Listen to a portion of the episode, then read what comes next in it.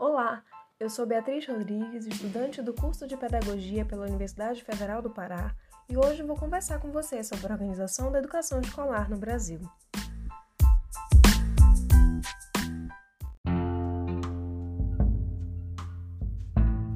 A administração surgiu em resposta às consequências da Revolução Industrial, quando houve o crescimento acelerado e desorganizado das empresas e a necessidade de se organizar as mesmas.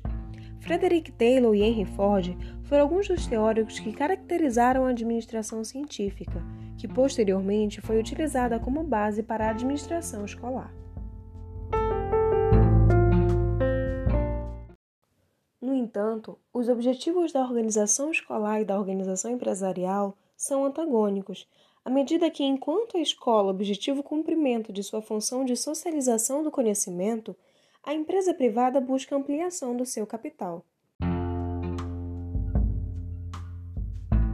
A reconstituição de uma nova forma de organização e gestão é fundamental para que a escola cumpra bem suas principais funções, a produção e a disseminação do saber historicamente produzido.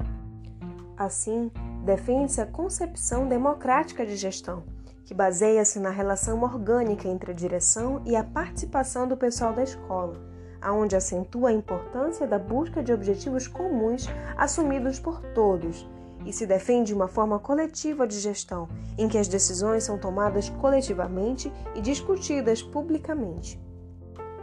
Em muitos locais onde tem se procurado implementar esse processo democrático de gestão, que valoriza e incentiva as iniciativas das unidades escolares, destacam-se nesse processo a criação e a implementação de projeto político-pedagógico, conselho escolar, conselho de classe, etc.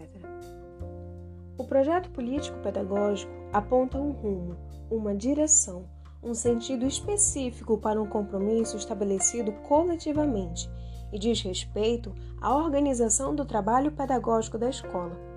O plano de trabalho está ligado à organização didática da aula e a outras atividades pedagógicas e administrativas, isso significa que o plano de trabalho é o detalhamento da proposta, portanto, compete aos docentes, à equipe técnica composta por diretor, conselho escolar, coordenador pedagógico, orientador educacional e aos funcionários elaborar e cumprir o seu plano de trabalho.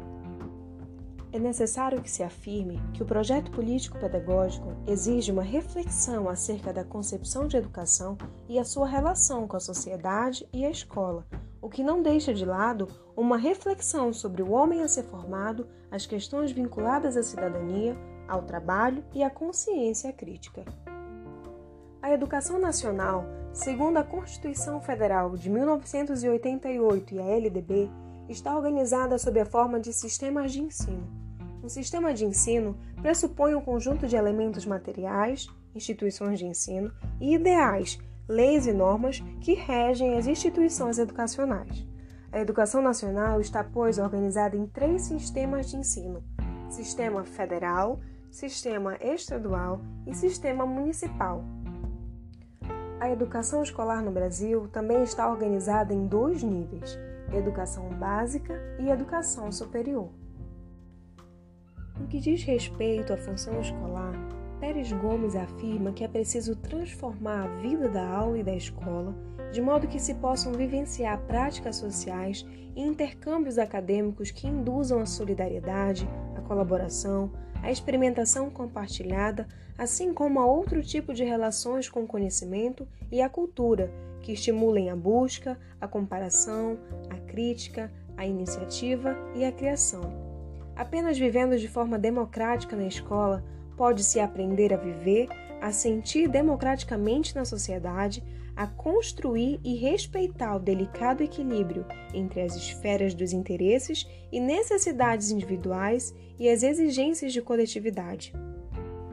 Assim, a reorganização da escola deverá ser buscada de dentro para fora e a gestão democrática deve ser compreendida não apenas como um princípio, mas como um objetivo a ser atingido, para configurar-se como uma prática educativa inserida no contexto da escola, que incentive as potencialidades dos seus pares, que suscite lideranças e que faça que a discussão, o planejamento e a avaliação sejam contínuos.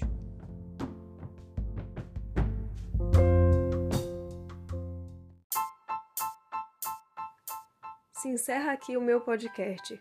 Eu espero que você tenha gostado. Até mais!